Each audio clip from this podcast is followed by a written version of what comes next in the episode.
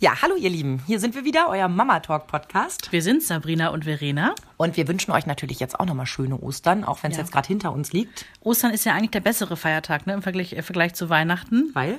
Ja, das ist nicht so ein Stress vorher. So, äh, Geschenke, äh, Familie, äh, was essen wir? Es ist Und das Wetter ist meist besser. Ja, ganz genau. Wir hoffen vor allem, dass ihr alles im Garten gefunden habt. Nicht, dass es euch geht wie Verena. Die hat ja was Tolles an Ostern gefunden. Erzähl doch noch mal. Ein fälliges Osterei. Wir haben einen Hundewelpen bekommen an Ostersamstag. Oh Gott, sie ist so niedlich. Sie sieht ungefähr aus wie ein Malteser in schwarz, aber die Rasse heißt anders. Bolonka. Bolonka, könnt ihr ja googeln. Die ist so niedlich. Und ich würde jetzt mal schätzen, hast du sie gemessen? Äh, Größe Fußhupe. Also ganz klein, ganz klein. So 20 Zentimeter und so ganz zart. Und wenn man von ihr weggeht, dann macht sie kleine niedliche Geräusche. Und deswegen haben wir uns gedacht, sollten wir auch noch mal in die Zeit zurückreisen, als unsere Kinder geboren wurden, also die, Die ohne ohne Fell. Und deshalb herzlich willkommen zu unserer neuen Folge. Der Mama Talk. Der Podcast von Antenne Niedersachsen. Von Mamas für Mamas. Ach Gott, ja, ein Hundewelpe. Ich glaube, davon träumen ganz viele, weil ich sage ja immer, entweder das erste Kind hat Fell oder das letzte Kind hat Fell. Wie ist denn jetzt eigentlich? Jetzt habt ihr die ersten zwei Nächte hinter euch? Es ist wirklich, es erinnert wirklich so an so einen Säugling wieder im Haus. Wir haben die alten Gitter wieder aufgestellt, weißt du, diese ne, Türgitter, weil sie darf keine Treppen gehen. Sie würde sofort da durchfallen. Da mussten wir alles wieder sicher machen. Henry hat ja noch im Wohnzimmer eine Spielecke, die haben wir also auch wieder abgegittert, so wie ne, vor acht Jahren damals. Das ist total witzig. Ich habe auch nicht gewusst, wenn ich diese Gitter noch mal raushole, habe ich gedacht, für ein zweites Kind irgendwann mal. Nein, jetzt für so ein kleines Fellknäuel. Und ähm, ja, nachts, die erste Nacht. Wir waren um 1 Uhr raus, wir waren um 3 Uhr raus, wir waren um 5.30 Uhr raus, ja, um 7.30 Uhr sind wir dann aufgestanden. Ja, die müssen halt nachts, ne? Aber, und das muss man ganz klar sagen, äh, mit dem Baby ist es schon mehr Arbeit, ne? Weil den Hund trägst du einmal kurz in den Garten, der pieselt, du trägst ihn wieder rein, packst ihn in seine Schlafbox und er schläft weiter. Das ist eine Geschichte von, wenn du schnell bist, 90 Sekunden. Ja. Echt? Ja. Wow. Das geht super schnell. Okay. Dann kannst du weiter schlafen. Beim Baby, äh, wir erinnern uns, ja, wenn man Stillprobleme hatte, hat das unter Umständen auch nachts irgendwie mal eine Dreiviertelstunde gedauert. Och, das war ne? bei mir normal, weil ähm, erst eine Brust gegeben, dann gewickelt, dann die andere Brust gegeben. Also ja, so eine Dreiviertelstunde würde ich auch veranschlagen nachts und das in, in absoluter Müdigkeit. Also Welpe schlägt Baby, was das nachts aufstehen geht. Ja, Aber wo äh, das Kind natürlich auf jeden Fall den Welpen schlägt, ist, es ist ja unsers. Ganz genau. Also ich muss wirklich sagen, ich, ich finde diesen Welpen ganz besonders niedlich und ganz besonders toll. Und ja, ich würde auch sagen, ich habe ihn lieb. Aber ähm, ich hatte gestern äh, die Diskussion mit meinem siebenjährigen Sohn darüber, weil er sagte so, oh, wir lieben Fine so sehr. Fine heißt der Hund. und dann sagte ich so, ja. Und habe so gemerkt, ich will so ein Aber hinterher schieben und habe dann quasi so eine Diskussion vom Zaun gebrochen, dass wir ihn doch noch ein bisschen mehr lieben als diesen Hund. Und naja, Henry konnte das nicht wirklich verstehen, aber komm, ich wollte es mal gesagt haben. Ähm, das Menschenbaby ist dann doch am Herzen noch etwas näher dran. Wobei ich auch sagen muss, ich habe mich dafür damals nicht geschämt, weil ich das für normal gehalten habe, aber ich weiß, es gibt Menschen, die sich dafür schämen. Es gibt ja so dieses gemalte Bild, du bekommst das Baby, du bekommst es in den Arm gelegt und in diesem Moment schäumt dein Herz vor Liebe über und du weißt, ja, das ist es.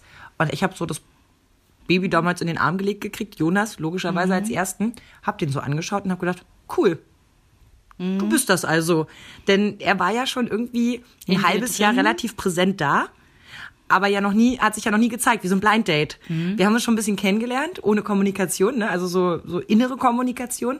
Und jetzt war er auf einmal da. Aber es war nicht so, dass ich gedacht habe, oh mein Gott, hier ist die Erfüllung meines Traums, ich werde die Welt, äh, also dich vor der Welt beschützen. Das kam mit jedem Tag. Und ich habe das Gefühl, es hat immer noch nicht kein Ende erreicht. Also Ja. ich habe das Gefühl, es wird jeden Tag ein bisschen schlimmer, weil die Liebe größer wird. Aber es war nicht so, dass sie auf einmal so da Also ich war. glaube, das Ding ist, dass diese Geschichten wie, oh, in dem Moment, wo das Kind in deinem Arm liegt, du erfährst eine Liebe, die du noch nie erlebt hast. Genauso wie diese Geschichte, ah, der ganze Geburtsschmerz ist in dem Moment weg, wo sie das Kind. Nein, Mhm. Ist da muss nicht. ich sagen, das ist eine ganz infame Lüge. ja? Das haben sich doch Männer Ja, ausgedacht. das ist wirklich Bullshit. Aber das soll nicht heißen, dass das nicht für manche so sein kann. Ja, das, das kann schon sein, dass manche so empfinden. Nur ich glaube, wir müssen in dieser modernen Welt, in der wir leben möchten, sollten wir schon darauf hinweisen, gerade werdenden Müttern, lasst euch diesen Bullshit nicht Genau. aufbinden, weil wenn es nicht so ist, braucht ihr euch nicht, nicht Ja. schämen oder Ja. nicht fragen, ob ihr irgendwie nicht in Ordnung seid. Nein, es ist halt bei allen anders. Das glaube ich nämlich äh, auch. Ganz ehrlich, dieser berühmte Moment, nachts um vier auf der Bettkante heulend zu sitzen und sich zu fragen, wer eigentlich diese bescheuerte Idee mit den Kindern hatte. Kinder in die Welt zu setzen, Mhm. genau. Ich habe doch auch mal dich nachts äh, äh, angetickert und habe geschrieben, jetzt mal ganz ehrlich, wieso hat sich das mit dem Kinderkriegen so durchgesetzt? so, um dann ein halbes Jahr später das zweite zu bekommen. Also, ja, es ist einfach eine sehr, sehr anstrengende Zeit und auch das davor ist ja schon anstrengend. Also Mhm. dieses Kind erst mal zu bekommen mit all seinen Ängsten und, und, und, und all diesen Unbekannten, die da auf einen zukommen. Ja. Ähm, ich finde, das ist ja schon ja, ein ziemlicher Einschnitt in, in dein eigenes Leben. Und dann zu erwarten, dass du danach sofort Platz machst für jemand Neues und sagst, hey, hey, juhu, finde ich schwierig. Aber ich bin auch niemand, der sich spontan in, in jemanden, also bis über beide Ohren verliebt zum Beispiel. Das gibt es ja auch, diese, diese Menschen, die sagen, ich habe den gesehen und ich wusste einfach, der ist es. Und er sagt dasselbe über sie und die heiraten irgendwie nach zwei Monaten und sind den Rest ihres Lebens glücklich. So wäre ich nicht. Ja, und äh, diese Aussage von dir über ein leibliches Kind ist total wichtig, weil ich kenne ganz gut eine Adoptivmama, die ähm, ein, ein Baby bekommen hat, damals mit sechs Wochen. Und die ganz lange gebraucht hat, um diese Muttergefühle zu entwickeln. Da gibt es Gott sei Dank, da gibt es ja so, ich weiß nicht, nennt man das Selbsthilfe oder so Treffen ne, mit anderen Adoptiveltern dann, die können sich austauschen, die kriegen auch psychologische Betreuung. Aber stell dir das mal vor, da wird dir ja ein Baby in den Arm gelegt, was du im Zweifel immer süß findest und es ist auch hilflos und es löst irgendwas in dir aus, aber es ist nicht sofort Mutterliebe. Nee, es ist mehr ein Beschützerinstinkt in Mhm. dem Moment, ne? Ähnlich wie man das vielleicht mit einem Patenkind hat oder, oder mit Kindern im, im Freundeskreis, die man so in den Arm nimmt und sagt, oh Gott, wie wunderbar.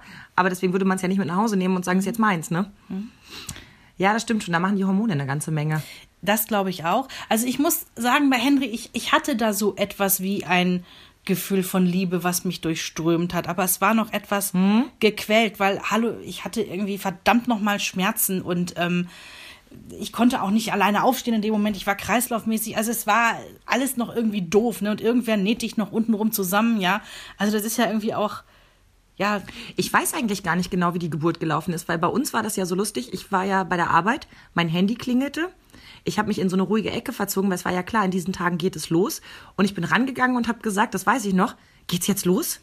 Und du hast gesagt, und auch diese Stimmfarbe werde ich nie vergessen. Du hast in so einer totalen Ruhe gesagt, nee, es liegt schon neben mir. Aber genau in dem Ton. Und in dem Moment höre ich so. Und dann habe ich so geheult. Ich Ja. weiß noch, da saß ich da in der Ecke und irgendwer kam und sagte, oh, was ist denn los? Und ich habe gesagt, Fridas Baby ist da. Ja, und dann bin ich durch die Redaktion gelaufen endlich. und habe es wirklich jedem auf die Nase gebunden, der, äh, ich glaube, da waren Leute dabei, die kannten dich gar nicht. Ja. Egal. du hast den ja, das müssen wir ganz kurz mal sagen. Sabrina hat dann für mich gesammelt. Ich habe noch nie in meinem Leben vorher für einen Kollegen gesammelt, weil Ja. ich das immer ätzend finde. So.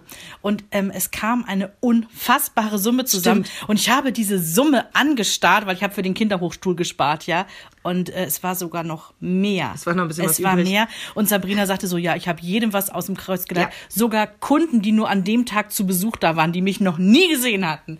Das war Das irre. war's wert. Du bist der Granada. Das war es wert. Aber das war auch eben Liebe auf den ersten Blick. Ich kannte das Kind zwar noch nicht, aber ich hatte mich einfach wahnsinnig gefreut, dass es da ist. ja. Ne? ja, wir können ja mal wirklich unsere Geburten einmal durchhecheln. Ähm, Aha. Wortspiel, ne? Habt ihr. Ja. Ähm, Ja, du hattest ja das mit, mit der ganzen Einleitungsgeschichte, ja. ne? Sollen wir da anfangen oder sollen wir chronologisch bei Jonas anfangen? Na gut, fangen wir chronologisch bei Jonas an. Also, wir sind im Jahr 2010. Ich äh, erwarte mein, mein gewünschtes Wunschkind aller Zeiten. Und der Termin war ja der 26.07. Und natürlich weiß man ja schon aus der Erfahrung, okay, die kommen oft früher, später, auf den Tag sowieso nicht und so weiter. Ähm, und dann war ich, ein paar Wochen vorher war ich bei meiner Frauenärztin zum, zum Kontrolltermin und da sagt die Sprechstundenhilfe zu mir, ach ja, Sie haben eine Kollegin, die auch bei uns ist, die ja auch schwanger ist. Ach, die kann es ja kaum erwarten, aber das wird noch dauern. Und ich sage, hä? ja, das dauert genauso lange wie bei mir. Nee, nee, das dauert noch. Und ich sage, woher wollen Sie das denn wissen? Das sieht man. Okay, und woran sieht man das?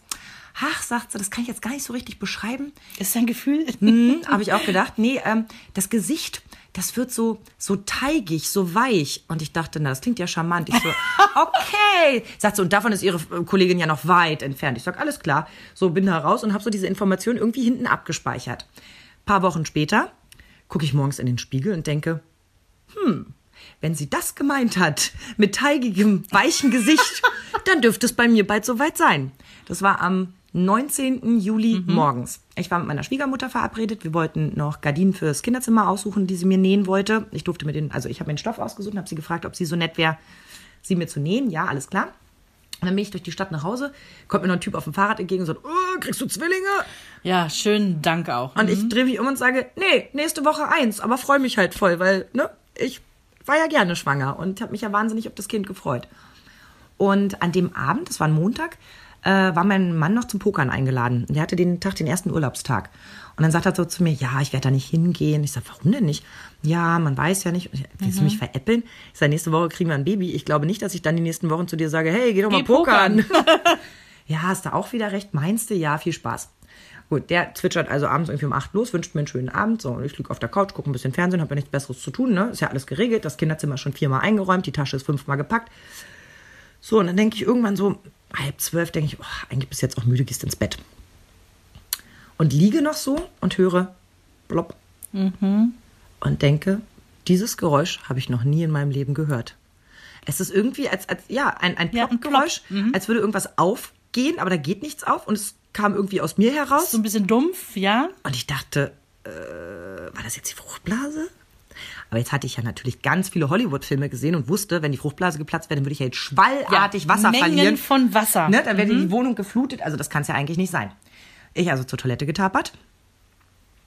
Nö. Alles soweit okay. Wieder zurückgetapert. Hm, denke ich. Aber komisch ist trotzdem. So. Und anstatt einfach auf mein Bauchgefühl zu hören und zu sagen, ja, wird wohl so gewesen sein, habe ich den Computer hochgefahren. es, es gab noch kein, also ich hatte noch kein, kein Smartphone, sondern ne, ich musste wirklich den, den Laptop hochfahren. Und lass mich raten, nachdem du all deine Symptome eingegeben hast, warst du auf einmal ähm, ein Wellensittich. Und hatte Diabetes. Nein, ich habe dann nur irgendwie eingegeben, ähm, ich weiß gar nicht mehr, irgendwie so, äh, weiß nicht, Verdacht auf, auf äh, ähm, äh, Blasensprung oder irgendwie sowas. Ich weiß es nicht mehr. Und auf jeden Fall stand da, dass es halt ganz unterschiedlich ist, wie viel Menge dann und so weiter. Aber man hätte dann so leichte Blutfäden, könnte man dann äh, äh, sehen. Ich also wieder zur Toilette getapert. Wo sind die Blutfäden? So, ne, mal reingeschaut. Ich kam mir so blöd vor. Ich war heilfroh, dass ich ganz alleine zu Hause war. Ich, oh, ich fand das unheimlich peinlich. Und da hab ich geguckt, ja, wieder gegoogelt.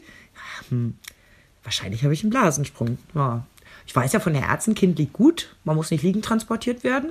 Ja, warten wir mal, was da kommt. So, und dann fing auch das Kribbeln im Bauch irgendwie an. Ich dachte, ob das jetzt irgendwie Wehen sind? Ja, warum nicht? Ne? Würde ja zusammenpassen.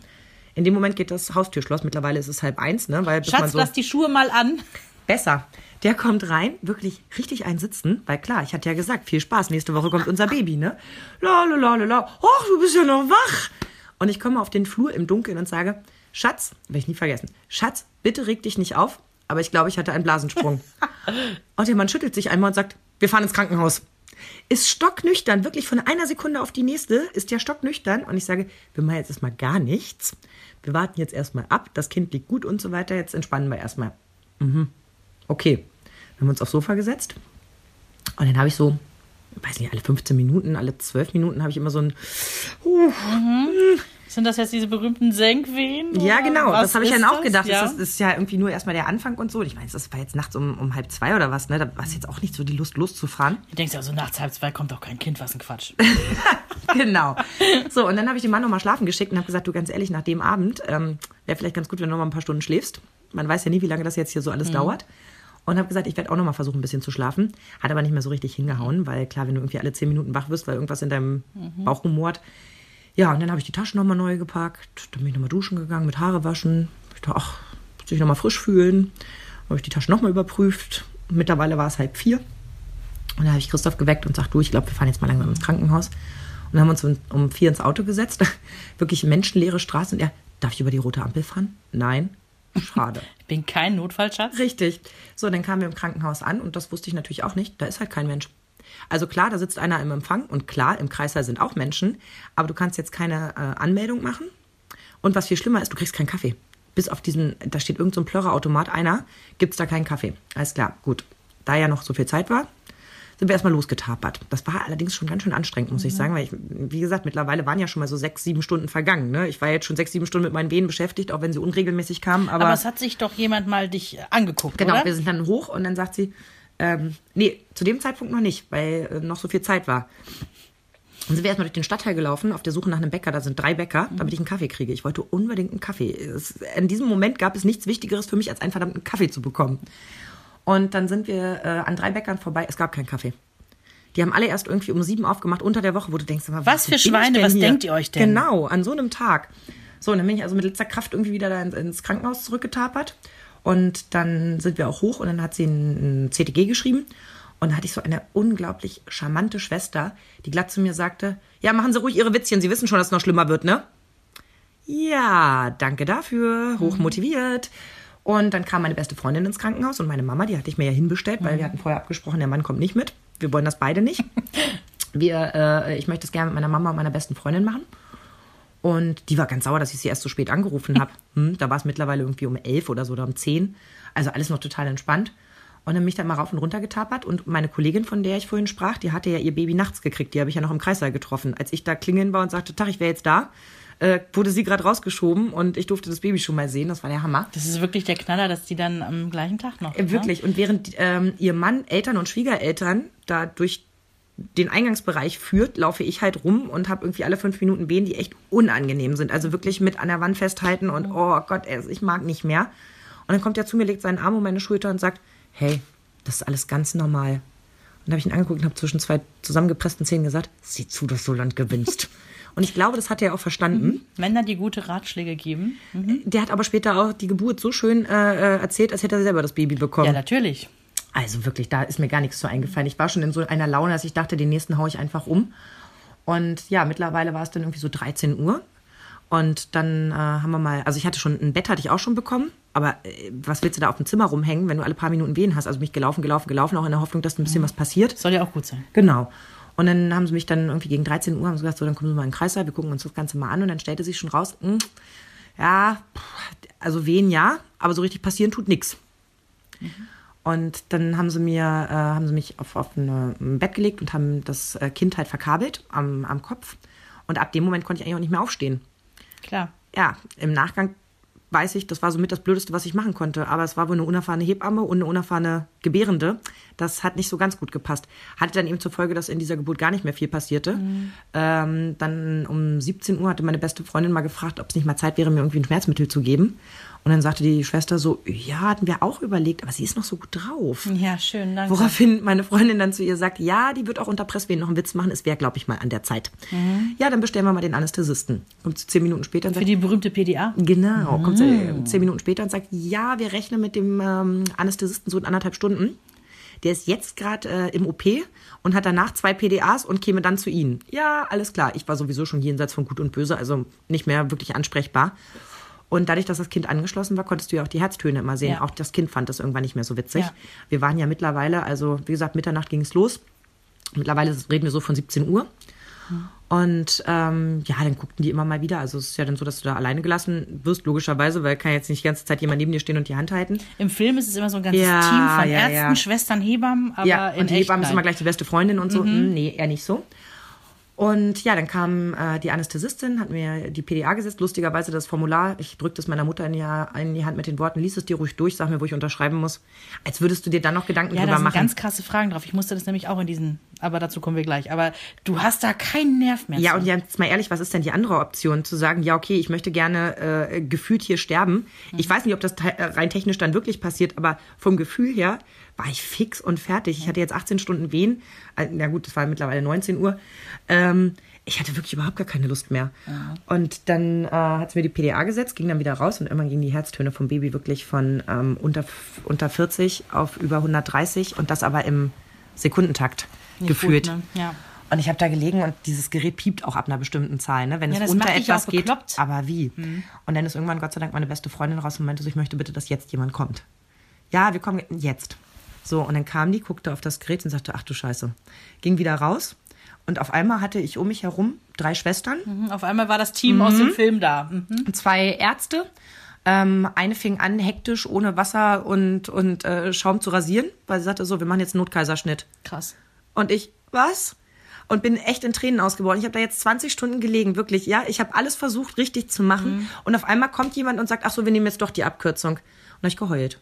Ja, weil du findest dich wahrscheinlich, das ist, das fühlt sich so an, als wärst du gerade ein bisschen betrogen worden, ne? Du bist ein Versager in dem Moment. Du bist nicht in der Lage, es richtig zu machen. Millionen Frauen kriegen Kinder auf dem, auf dem Erdbeerfeld Ja. und du schaffst es nicht, hier im Krankenhaus dein Baby zu bekommen. Und dann habe ich geweint und dann guckt die mich an und sagt, da muss man ja nicht gleich heulen. Oh Gott. So, und dann hatte ich aber Glück. Daneben steht eine, eine Schwester, ein bisschen älter, guckt mich an, aber wirklich nur mich und sagt, doch, da darf man auch mal kurz traurig sein. Und da war ich wahnsinnig dankbar für, weil in dem Moment ist für mich echt eine kleine Welt zusammengebrochen. Ich habe keinen Geburtsplan gehabt, wie das Ganze laufen soll. Aber ich bin davon ausgegangen, ich gehe ins Krankenhaus, ich kriege ein Baby und dann drückt man mir das in den Arm und dann ist alles ganz wunderbar.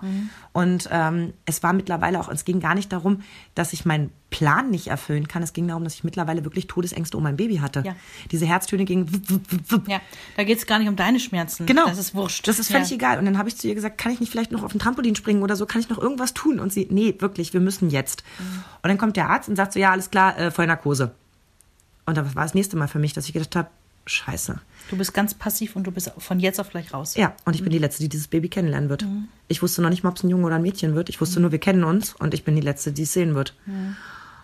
Und dann kam die Anästhesistin, die ich ja anderthalb Stunden vorher getroffen habe, in dem Moment rein und sagt, nee, nee, nee, wir müssen keine Vollnarkose machen. Ähm, die junge Frau hat eine PDA, ich kann da was draufspritzen.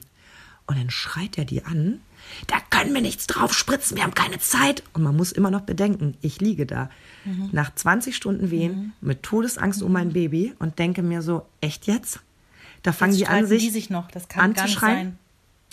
Und daraufhin hat die den aber zurück angebrüllt und schreit ihn an und sagt, wenn Sie mich vor fünf Minuten angeklingelt hätten, dann würden wir es auch locker noch schaffen. Und hat ihn beiseite geschoben und ist zu mir gekommen und hat gesagt, wie möchten Sie es? Und da habe ich die angeguckt, also wirklich, ich hätte die küssen können in dem Moment. Ich habe gesagt, bitte, bitte, bitte keine Vollnarkose. Sagt sie, machen wir. So, und dann sind wir los in den OP. Und dann hat sie mir ähm, was gespritzt und hat ähm, sehr eindringlich mit mir gesprochen und meinte, ähm, als erstes meinte sie, soll ich ihren Mann holen? Und ich so, auf gar keinen Fall. Ich habe vorher immer gesagt, wenn was Schlimmes passiert, musst du kommen. Als es soweit war, habe ich gedacht, um Gottes Willen, wenn ich denke, was ich gerade für eine Angst habe, der, der stirbt hier. Wenn der geholt wird alleine. Ich habe immer zu meiner Freundin und meiner Mama gesagt, wenn ihr rausgeht, ihr sagt Christoph, dass alles in Ordnung ist. Ihr sagt ihm, dass alles in Ordnung ist, dass alles gut ist, dass das jetzt gemacht werden muss, dass ich hier in besten Händen bin, dass alles gut ist. Ihr müsst mir das versprechen. Ja, machen wir.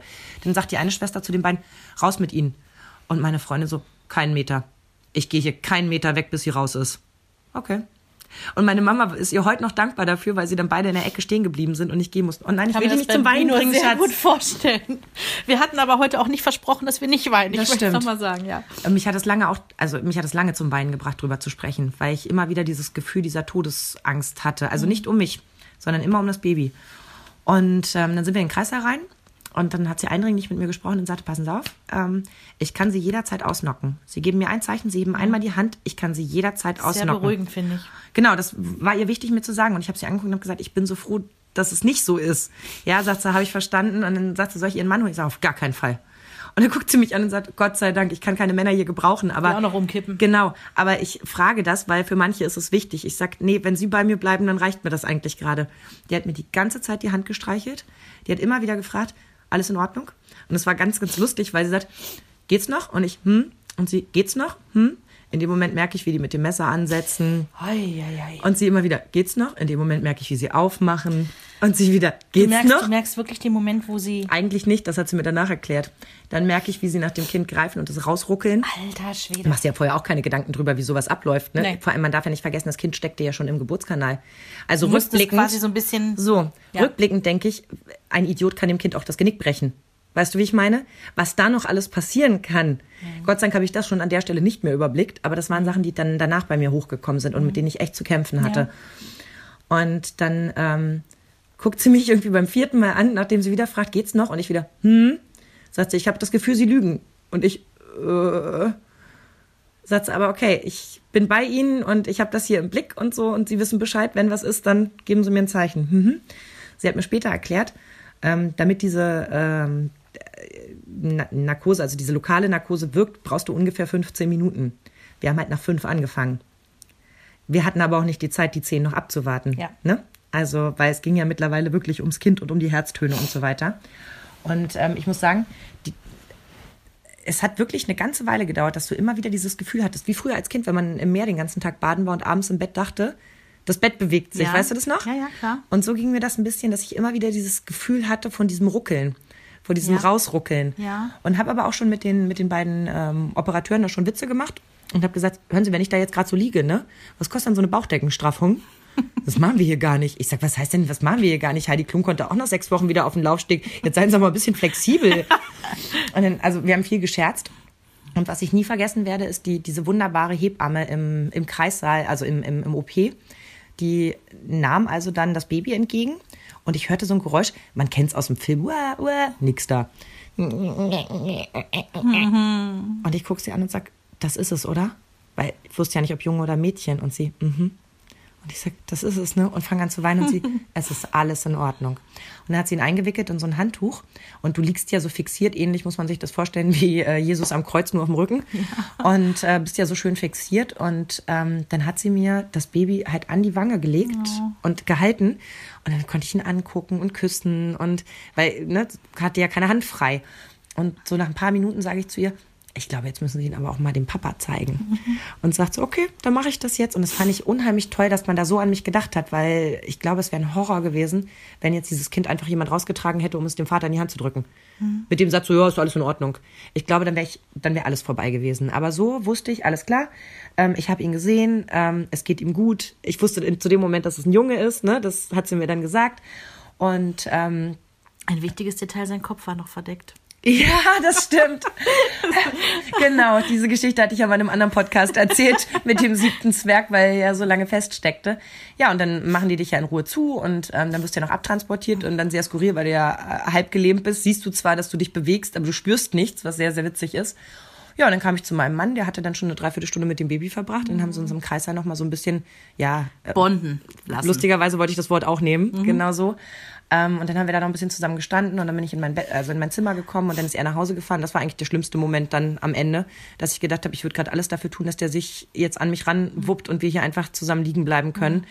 Also als er dann irgendwie nachts um halb zwei ging, war ich echt, boah, ich dachte, ich mag den jetzt gar nicht hergeben. Und ähm, dementsprechend habe ich nach dieser Geburt auch immer gesagt, als es dann ums, als ich das zweite Mal schwanger war und irgendwer so meinte, ja, und wegen der Geburt und so, ich habe gesagt, ganz ehrlich, die erste ist so bescheiden gelaufen, mhm. es kann nur mhm. besser werden. Mhm. Aber danach habe ich ja so viele Geschichten gehört, dass ich gedacht habe, ach, so schlimm ist meine dann auch nicht. Also das einleiten. Ist immer, das äh, relativiert sich immer. Ist ne? auch nichts, was ich mitmachen möchte von dem, was ich so gehört habe. Ah oh Gott, jetzt habe ich da schon wieder geheult. Ja, Dito. Kommen wir doch mal zu Henry. ja. Weißt du noch, oh wann Termin war? Ja, der errechnete Termin war der 14.10. Oh, dann hat der Herr sich ja Zeit gelassen. 2011. Ne? Und das war auch der Tag, weil ich hatte ja Schwangerschaftsdiabetes. Ja, das habe ich ja schon wieder vergessen, ähm, natürlich. Ja, ach Gott, ich habe das leider nicht vergessen. Das war schon, das fand ich schon Ne, so, oh, Bis du da nee. die richtige Diabetologin hattest, die dir mal vernünftig ja, Tipps und, geben konnte, ne? Ähm, da sind sie dann auch alle, dann giltst du ja sofort auch als Risikoschwanger und dann gucken sie ja dreimal so häufig. Vor allem hin. das Gemeine ist, ähm, das ist ja was, was wir auch immer mal wieder thematisieren, dass äh, äh, Verena ja ein bisschen mehr auf den Hüften hat. Ja. Das heißt also, in dem Moment, wo du als, ich sag's jetzt plakativ, als würdest du nicht neben mir sitzen, ähm, in dem Moment, wo ein dicker Mensch gesagt bekommt, sie haben Schwangerschaftsdiabetes, geht natürlich in dir ein Film los. Ja klar, ich bin ja auch fett, ist ja gar keine Frage. Dass es mehr dünne Frauen sind, die Schwangerschaftsdiabetes haben, das vergisst ja. man total. Man denkt in dem Moment, das ist bestimmt meine Schuld. Ja, war auch so ein Gedanke. Andererseits hängt es bei uns auch in der Familie drin. Das muss man auch ganz klar sagen. Da haben hier meine Oma hatte schon Altersdiabetes ne, und so ein paar Tanten von mir. Ähm, und ich habe dann auch direkt gesehen in dieser diabetologischen Praxis, wo ich dann hin musste, da saßen ganz viele schlanke Schwangere, die das ja. auch hatten. Und dann dachte ich mir, alles klar, also ne, die haben nichts falsch gemacht, so von dick oder dünn sein. Ne? Ja, und dann ähm, war das zum Schluss irgendwie, ja, so auf der Zielgeraden war es wirklich einfach nur ätzend. Ich musste dann jeden Tag wirklich mhm. zum ähm, Frauenarzt, beziehungsweise auch schon in der Klinik immer wieder vorstellig werden. Und das hat mich das hat mich gestresst. Glaube ich. Ja. Jeden Tag irgendwie mit dem Auto noch rausfahren in die große Stadt rein. Also, wir reden von Hannover. ähm, aber irgendwie war das stressig und dann hieß es auch so, ja, und das Kind, was sie da drin haben, das ist jetzt auch schon so groß und hm, nee, da machen wir Einleitung am ET, also zum errechneten Termin. Gehst du morgens früh um sieben Uhr, musste ich im Krankenhaus sein. Und dann war ich an einem Freitag, war ich sieben morgens Uhr morgens im Krankenhaus. Dann kriegte ich diesen ersten Einleitungscocktail und ach, ich, ich kriege nicht Wie mehr auf die Reihe. das Zeug eigentlich? Ganz widerlich. Ich habe ja Ist generell. Das viel oder wenig? Das war viel. Und ich habe ja generell Probleme mit Flüssigkeiten. Also ich mag ja zum Beispiel auch schon keinen Traubensaft mhm. oder andere, mhm. äh, also jegliche Medikamente in flüssiger Form. Oh mein Gott, da musst du mich vorher fast in Narkose legen, dass ich das runterkriege. Ja, und dann geht das los, ne? Du kriegst so einen Einleitungscocktail und irgendwann kriegst du auch dann andere Medikamente noch dazu. Ja, und dann denkst du dir so an Tag eins, hm, passiert gar nichts. Weil so in einer idealen Welt gehst du ins Krankenhaus, du wirst eingeleitet und jeder denkt dann so, ja, du wirst geht die eingeleitet. Tür auf und so, dann geht die geht's. Tür auf, na, hinter ist das Baby, ja, hinter Tor 1 war das Baby. Ja, genau. So, und dann ähm, Tag 1, es passiert gar nichts. Ab Tag 2 hatte ich Wehen. Und die haben auch richtig scheiße wehgetan. Ich denk so, yay, yippie, jetzt geht's los. Ja. Wir also mal wieder in den Kreissaal. Ich kann dir gar nicht sagen, wie oft ich Oh in diesen Einleitungstagen in diesem Kreissaal war. Ich kannte jede Schicht, ich kannte jede Hebamme, ich kannte jede Schwester. Ich habe jeden Arzt schon kennengelernt. Man Also kommt sich so blöd vor, oder? ja, ich kannte aber auch jeden Kreissaal. Ich konnte dir auch irgendwann sagen, welcher ist farblich der schönere, ne? und ja, Tag zwei, da waren dann die Wehen. Und dann sagte aber die Hebamme sofort, na ja, am Muttermund ist gar nichts. Ich so, ja, wie jetzt? Und dann sagte sie, na ja, die Wehen, die sie jetzt haben, das sind ja nur künstliche Wehen, durch diese Einleitung eben hervorgerufen. Und die sind ja nur dazu da, damit der Körper checkt, was er machen muss, weil wir brauchen schon die echten Wehen von ihnen, damit der Muttermund aufgeht. wusste ich gar nicht. Und ich so, ja, wie jetzt? Und, und die ganzen Wehen, die ich jetzt habe, sind unnütz? Ja, ja. Die sind nur dazu da, dem Körper zu sagen, komm, Alter, jetzt mach mal. Und ich so, alles klar. Und, und sag noch so Geht das mit naiv- Sport auch? Entschuldigung. Sehr schön. Ähm, ja, und ich war auch noch so naiv. Ich dachte so, na ja, also am zweiten Tag wird's dann ja wohl da sein. Ihr Körper wird ja jetzt auch begreifen. Wenn das So. alle so können, dann wird das meiner ja auch können. Es kommt Tag drei. Da hat die Moral wirklich einen Tiefpunkt erreicht gehabt. Konntest du nachts überhaupt noch schlafen? Also wenn Nee, du mit diesen nein. unnützen Wehen? Nee, das waren ja, genau, die, die waren unregelmäßig, aber sie waren irgendwie immer da, diese Schmerzen. Ich konnte nicht mehr schlafen. Ich war völlig übermüdet und war auch ähm, unleidlich. Ich war richtig unleidlich. Und ich habe dann auch zum Hasen gesagt, am dritten Tag, wir fahren jetzt nach Hause. Hier gibt's kein Kind mehr. Wir fahren nach Hause. Und er so, äh, wie jetzt? Wir können doch nicht nach Hause fahren, das ist Ich bestimmt auch verboten. Und ist dann auch noch irgendwie rausgetabert und hat gefragt, so, äh, dürfen wir das Gelände verlassen? nein, nein, Sie bleiben auf dem Gelände, weil wenn es losgeht, müssen Sie ja sofort und Haftung und keine Ahnung was. Und ich zum Hasen gesagt, ich will nach Hause. Ich hätte dich nach Hause gefahren. Der Hase hat mich nach Hause gefahren. Ein guter Mann. Wir sind also dann vom Krankenhaus Hannover, ne, wir waren ja im gleichen entbunden, ähm, sind wir wieder nach Henigsen gefahren, in Henigsen angekommen, hier zu Hause, wie Falschgeld rumgelaufen, gedacht, nee, fühlt sich auch scheiße an, lass uns wieder zurückfahren. Wir also wieder zurück ins Krankenhaus gefahren. Aber das muss so sein. So. Und gute Männer Oh. wissen das. Dann kam Tag vier, ich habe nur noch geheult und war auch, ich kann mich da auch an, an vieles nicht mehr erinnern, weil ich da einfach auch schon zu müde war. Und dann kam endlich der Abend des vierten Tages. Es war 21.30 Uhr und ich liege im Bett, versuche zu schlafen, zu dösen, was auch immer, in meinem Zimmer. Und der Hase war Gott sei Dank bei mir. Wir hatten so ein, wie heißt das, Familienzimmer. Familienzimmer. Und es macht Blob, ne, das berühmte Geräusch. Und ich auch verunsichert und denk so, So witzig, ne? Einerseits intuitiv weiß man genau, was passiert Mhm. ist. Und dann setzt so dieser neumoderne Verstand ein. Kann das sein? Ist das Ja, so? bei mir war es tatsächlich, es gibt ja verschiedene Blasensprünge und Blasenrisse. Bei mir war es tatsächlich so einer, es wurde dann auch sofort wirklich feucht. Und witzigerweise, ich musste eben so schmunzeln bei diesem Satz, wo du sagtest, Schatz, bitte reg dich jetzt nicht auf, aber meine Fruchtblase, sagt, genauso war es nämlich. Der Hase neben mir am Schnarchen und ich rüttel so. Liebevoll. Hase, Hase. Hase. Hä? Was, was, was? So, bitte reg dich jetzt nicht auf. Ach, zu Aber schön. meine Fruchtblase ist gerade geplatzt. So, wir dann, ne, Bademantel an, schluffen an und mal wieder in den Kreissaal geschlappt. Wir kannten den Weg. Morgen, nicht. Claudia. Bernd. Schön, dass ihr wieder da seid. Genau. Und dann, ja, waren wir endlich da. Und dann sagte sie, ja, das war die Fruchtblase, aber am Muttermund ist noch nichts, ähm, nee, das wird noch nichts, können sich noch mal hinlegen. Und ich so, ernsthaft jetzt, ich habe Wehen und meine Fruchtblase ist geplatzt, Ich ja. Ich bin jetzt hier den vierten Tag schon am Einleiten. Ich gehe doch jetzt nicht noch mal ins Zimmer. Dann sagt sie, passen Sie auf, wir machen einen Deal. Ich gebe Ihnen jetzt so eine, ich weiß nicht, was für ein Medikament das ist. Ich gebe Ihnen jetzt so eine richtige Knockout-Spritze. Die gibt's hinten in dem Popo. Und davon können Sie noch mal ein bisschen schlafen. Und dann kommen Sie in tanken. zwei, drei Stunden wieder und dann haben Sie ein bisschen Schlaf gesammelt. Und ich so, mhm. Und diese Spritze soll mich jetzt ausnocken, haha. Und sie so, ja, die ist, das ist richtig heftig, das Mittel. Und guckte meinen Mann an, Sie müssen sie nach der Spritze sofort aufs Zimmer bringen. Und Keine Umwege. ja, pass auf. Und das war so lustig. Ich drehte mich also auf die Seite, weil ins, in den Gesäßmuskel muss diese Spritze rein. Aua. ich weiß. So, und ich sah nur, ich habe die Spritze nicht gesehen, aber Jens, der mir gegenüber stand, guckte auf diese Spritze und ich sah nur in seinen Augen. Nett, nett, nett, nett. Oh, wie gemein. Ja, das war ganz schlimm. So, und auf jeden Fall hatte ich diese Pferdespritze dann im Hintern. Und dann hat der Hase mich wirklich gerade noch so aufs Zimmer bekommen. Ich habe schon angefangen, Hase. ich habe wie besoffen gelallt. Aber du wolltest sie hab- nicht verführen, oder? Nein. Nein, aber ich habe wirklich jetzt gerade noch ins Bett geschafft, habe noch gelallt und gelacht und habe tatsächlich noch für anderthalb Stunden geschlafen. Ah, das wäre unser Moment gewesen. Ah, ja, Da das wäre wirklich. Und dann, als ich wieder aufgewacht bin, ähm, hatte ich irgendwie auch schon so starke Wehen, dass ich dachte so, komm, ey, das muss jetzt was am Muttermund getan haben. Und dann kam ich rein und dann sagte sie, ich kann dir nicht mehr sagen, wie viel Zentimeter, aber sie sagte, so, damit können wir arbeiten. Jetzt bleiben wir hier und jetzt arbeiten wir und jetzt ne, holen wir das Kind da raus. Und wie viele Stunden dann Das noch war gedauert? Mitternacht. Oh Gott. Das war Mitternacht. Um ja, in den nächsten Stunden habe ich diese schlimmen, diese Vorwehen gehabt, also die nicht die Presswehen, Ja, ja, weil da die, denkt die man ja, also ich habe immer gedacht, oh Gott, diese Presswehen, wenn du wirklich das Kind da rauspresst, das muss das Schlimmste sein. Da Nein. schreien die Frauen auch Nein. immer.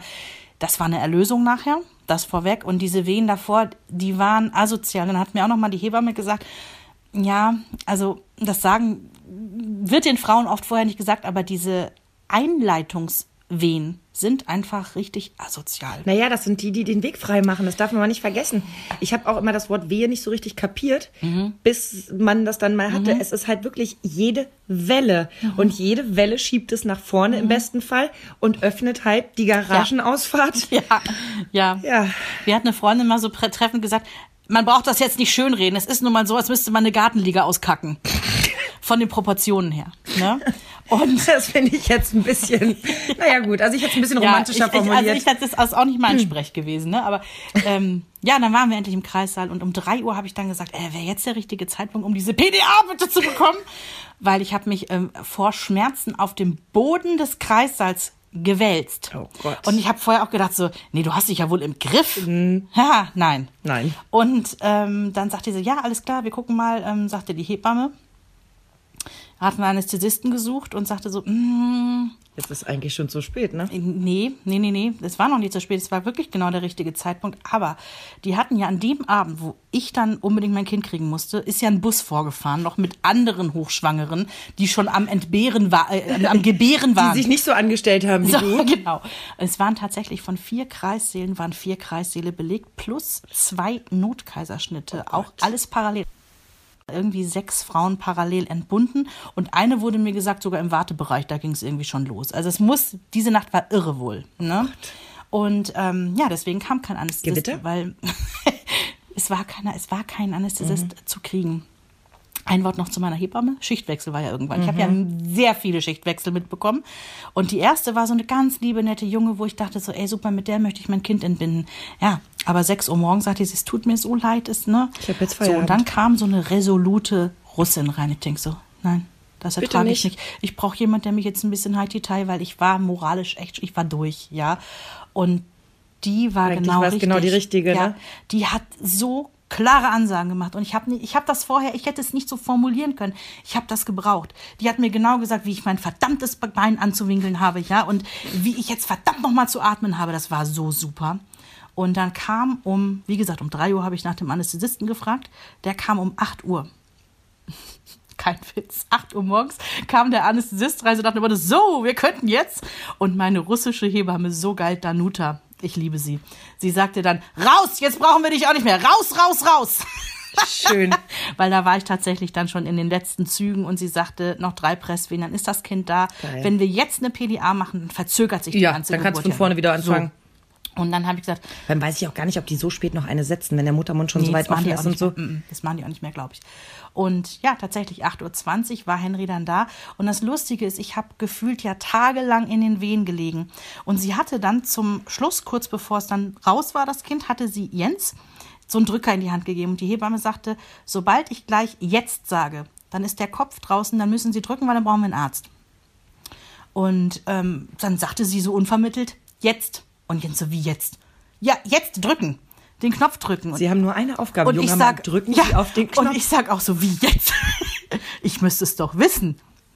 Es ist total verrückt. Ich habe es gar nicht gecheckt, dass jetzt gerade die letzte Geil.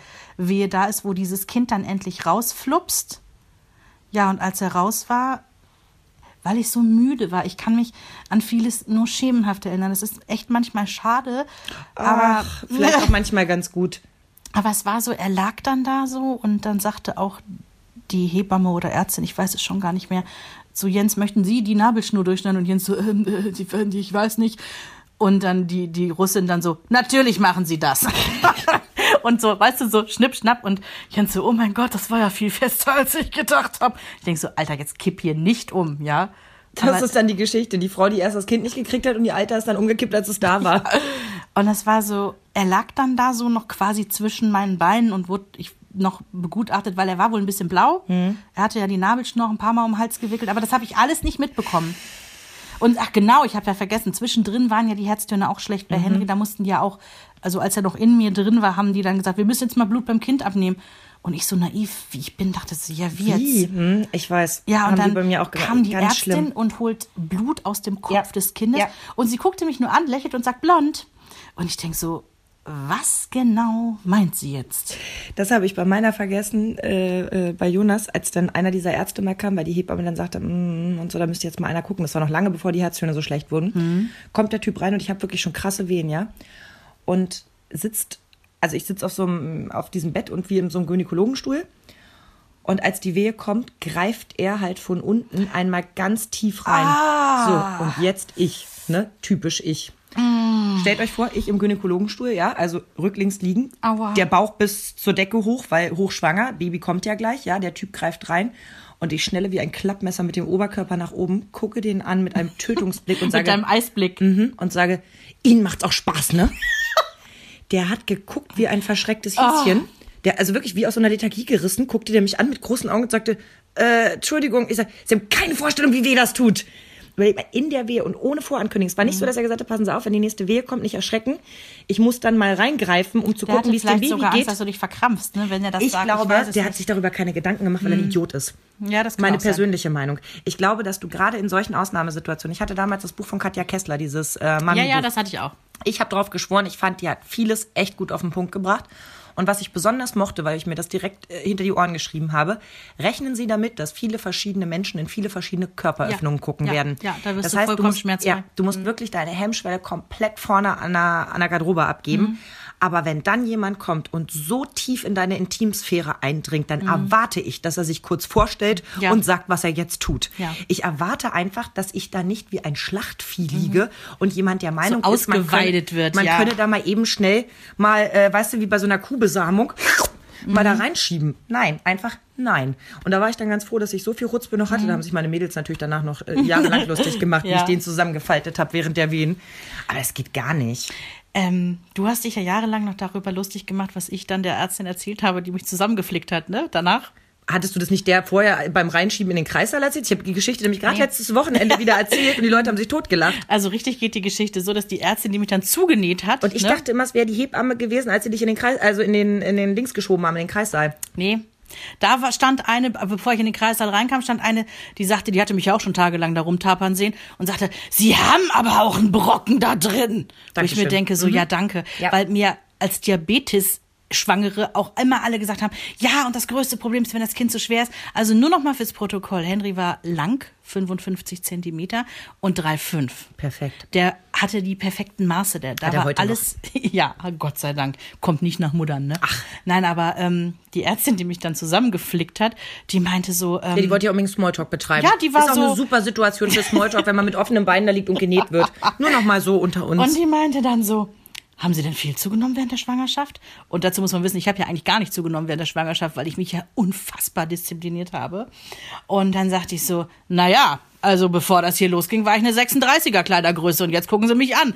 Und sie guckte mich an und musste dann aber auch wirklich laut Hals loslachen, weil also nur, nur nur damit ihr es versteht, bei mir kann man niemals davon ausgehen, dass ich irgendwann Kleidergröße also 36 Kleidergröße war. 36 ungefähr mit 6. Nein, Spaß beiseite, aber es ist wirklich so, Oh. wir reden jetzt hier nicht von irgendwie äh, knapp in die 38 gerutscht, dass man mal so Nein. fragt. Aber diese Smalltalk-Themen im Krankenhaus sind auch ein Problem. Zu mir sagte eine Schwester beim Rausfahren so, naja, Sie gehen ja heute sowieso nicht nach Hause. Okay. Ja, das Kind hat Gelbsucht, das sieht man ja. Ach Mensch. Und ich dachte so, ouch. Mhm. Später habe ich festgestellt, die ist äh, Radiofan und wollte wahrscheinlich nur einen Smalltalk anfangen. Mhm. Aber es gäbe bessere Themen. Gucken Sie mal, wie das Wetter draußen ist. Hey, Mhm. ist das Ihr Baby? Hm, wie lange haben Sie denn? Weiß ich nicht. Es gibt so viele Themen, aber nein, Sie kommen heute eh nicht raus. Die hat Gelbsucht, sieht man ja. Was ich ähm, an dieser ganzen Geburtsgeschichte wirklich faszinierend finde, und du hattest mich vorgewarnt, du hattest so einen klugen Satz gesagt. Du hast gesagt, Vreni, diese ganze neun Monate Schwangerschaftsgeschichte, die einen ja so unglaublich beschäftigt, ja, und jeden Tag ist man irgendwie mit seiner Schwangerschaft zugange, ja, gedanklich sowieso. Und dann kommt der Tag der Geburt, der sowieso dein Leben verändert. Und diese, diese ganze Schwangerschaftszeit ist wie ausgelöscht, weil du bist jetzt im nächsten Film. Das fand ich total heftig. Und es gibt keinen, der dir zwischendurch nochmal Popcorn reicht. nee, wirklich nicht. Das ist das Gemeine bei diesen Filmen. Also, wir halten schon mal fest, äh, Geburten sind sehr unterschiedlich, aber sie beschäftigen einen. Genau. Und wir haben ja auch gesagt, wir beschönigen nicht, wir sagen euch die Wahrheit und ein bisschen Wahrheit kommt dann auch noch im nächsten Teil, ne? Richtig, denn äh, eine zweite Geburt hatte ich ja auch noch. Und warum die mich über die erste so schön hinweggetröstet hat, das besprechen wir dann in zwei Wochen. Und wir freuen uns wahnsinnig natürlich über euer Feedback, Ja. über eure Geburtsgeschichten. Egal, ob sie Horror sind oder ob sie auch wunder, wunderschön sind. Also vielleicht ist bei euch auch einfach alles perfekt gelaufen. Ich habe so eine Freundin, die hat innerhalb von vier Stunden ihr Baby bekommen. Also wirklich morgens reingefahren, mittags das Kind gehabt, nachmittags haben die Kaffee und Kuchen zu Hause gemacht. Auch diese Geburten gibt es. Wir wollen das alles hören und freuen uns wahnsinnig immer über euer Feedback. Also bis Schreibt zum uns nächsten ne? Mal. Ne? auf unserer Facebook-Seite. Tschüss. Eine Produktion von Antenne Niedersachsen.